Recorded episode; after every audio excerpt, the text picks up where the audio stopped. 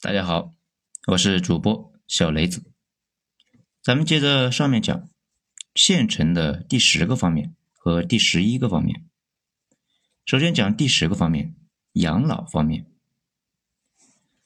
当前在县城呢，老人大多数都是随子女进城的农村人，受传统观念的影响，大多数的老人愿意在家庭养老、独居或者与配偶相互照料的自我养老方式。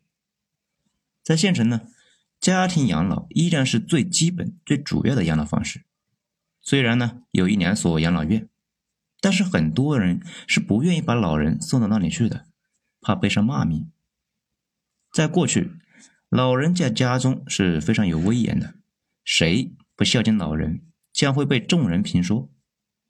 可是现在啊，老人的尊严不再被推崇。伴随着他们的衰老，他们的创造力在一天天下降。随着创造力的下降，他们的发言权和社会权威也在一天天缩小。他们对这样的变化呢，已经彻底的无能为力。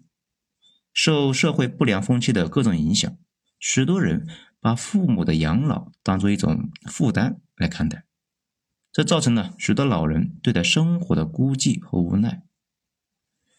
我觉得我们这代人老的时候选择的肯定是老年公寓了，我们看重的应该是身体检查和专业医疗人员的照顾，以及人员之间的交流等情况。莫让黄昏无处安放，养老问题是和谐社会的一项重要工作。我觉得根据老人的经济能力和知识文化水平的差异，政府机构和社会舆论应针对不同人群提倡不同的养老方式，围绕老龄人群开发老年市场，引导养老的观念，因地制宜加强这个养老的机构建设，在全社会促进形成尊重、关心帮助和老年人的社会风尚。好，咱们再讲第11个方面，县城的交通出行方面。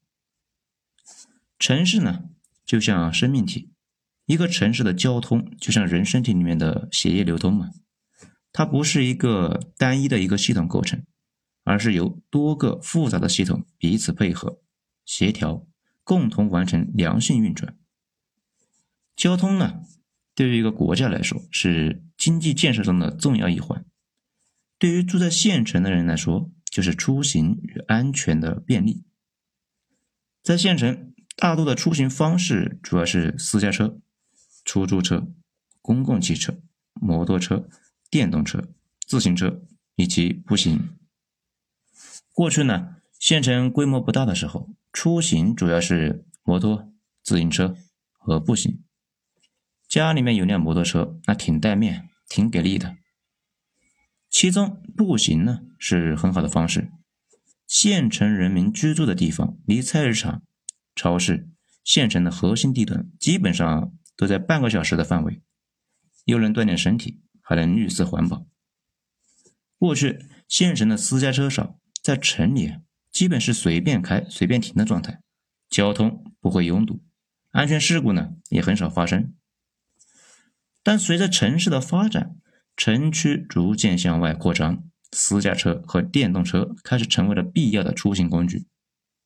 在县城基本上是每家每户那都有私家车，有钱人买新车，没钱人买二手车，价格档次主要集中在3-4万元至20万元左右。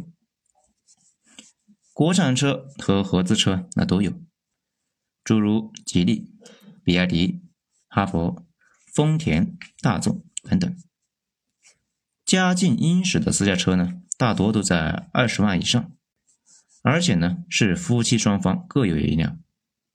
在县城，人们买车有跟风的毛病，比如说丰田霸道2700，那满大街都是，不管是老板还是普通老百姓，开着就是高大上的感觉。在县城，从50-60万至几百万的豪车那也有不少，走在街上分分钟都会碰见。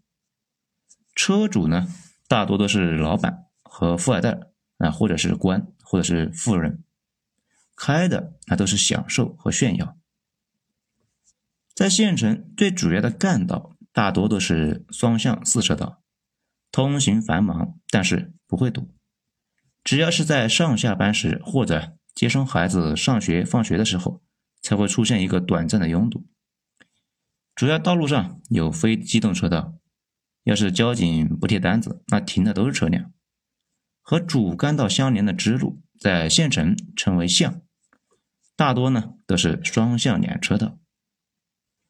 因为在这些路上不限制停车，于是呢经常满满当当的停着两排车，瞬间道路变窄。总体上来说，县城内的机动车交通长期以来是处于一个基本够用，但是好像下一秒就要不够用的状态。随着县内的车辆增多，政府就开始在主要的道路上出台禁止停车、增加隔离栏杆等措施，继续使交通维持在一个基本够用的状态。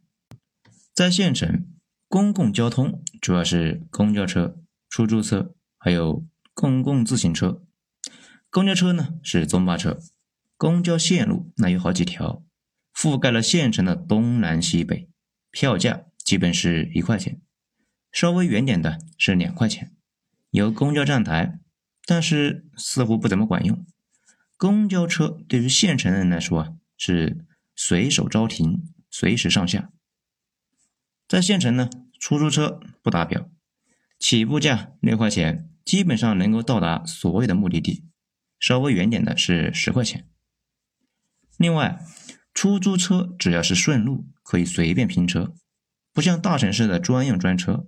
在县城，公共自行车那也是近2年的新鲜事物，交200元的押金，1小时之内免费使用。去年呢，迪拜共享单车也到达了县城，给县城的人的出行带来了实在的便捷。在县城，行人闯红灯和随意过马路那是家常便饭的事情。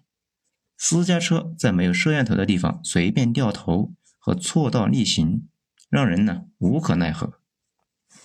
至于摩托、电驴、自行车这些呢，都是见缝插针，让开车的人是防不胜防的出冷汗。人们缺乏安全和规则意识，在我看来，大多数的交通不守法、不守规的行为表现出来都是急急忙忙，人如蝼蚁。我们大部分人呢，一辈子什么都忙不下，却时处在表现得很忙。有时我们走得太快，灵魂就跟不上了。一辈子很长，长到你肩上还背负着很多的责任；一辈子那也很短，短到你不能做完全不想做的事。好了，这一章讲到这里，下一章咱们接着继续。